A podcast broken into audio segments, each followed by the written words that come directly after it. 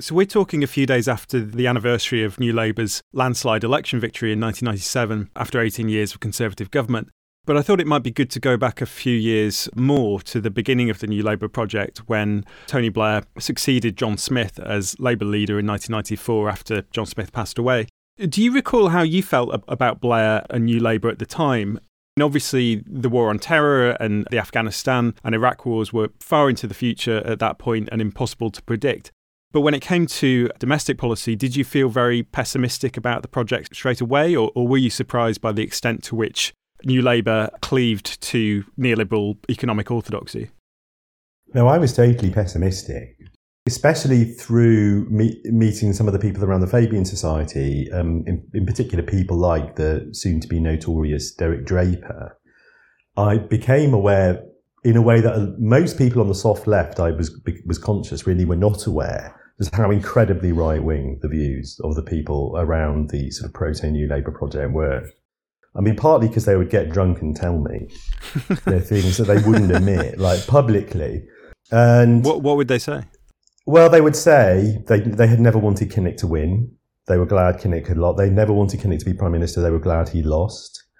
Mm. They that and so that obviously a strange echo there with with a you know would rather Corbyn hadn't won, although obviously yeah, politics sure. is very different. And it's and it's sure, and I think it is really the contemporary sort of Labour left. Like it would shock people to think that they were saying that about Kinnock because they think of Kinnock now as just being part of that new Labour formation, and, and he really wasn't.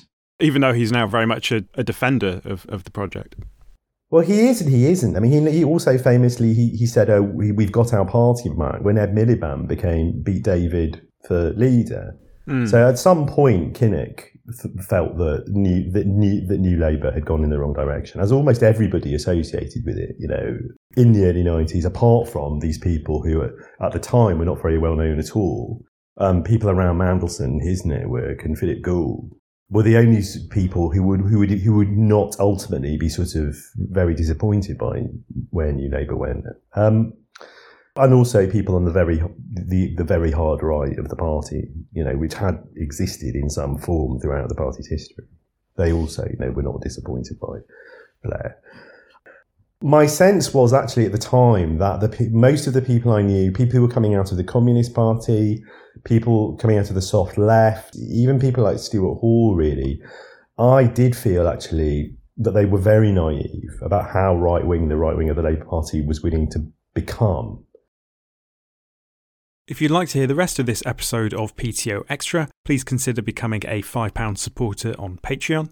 As well as getting access to extended versions of regular shows, you'll also get access to all future episodes of PTO Extra. Go to patreon.com forward slash poll theory other to sign up.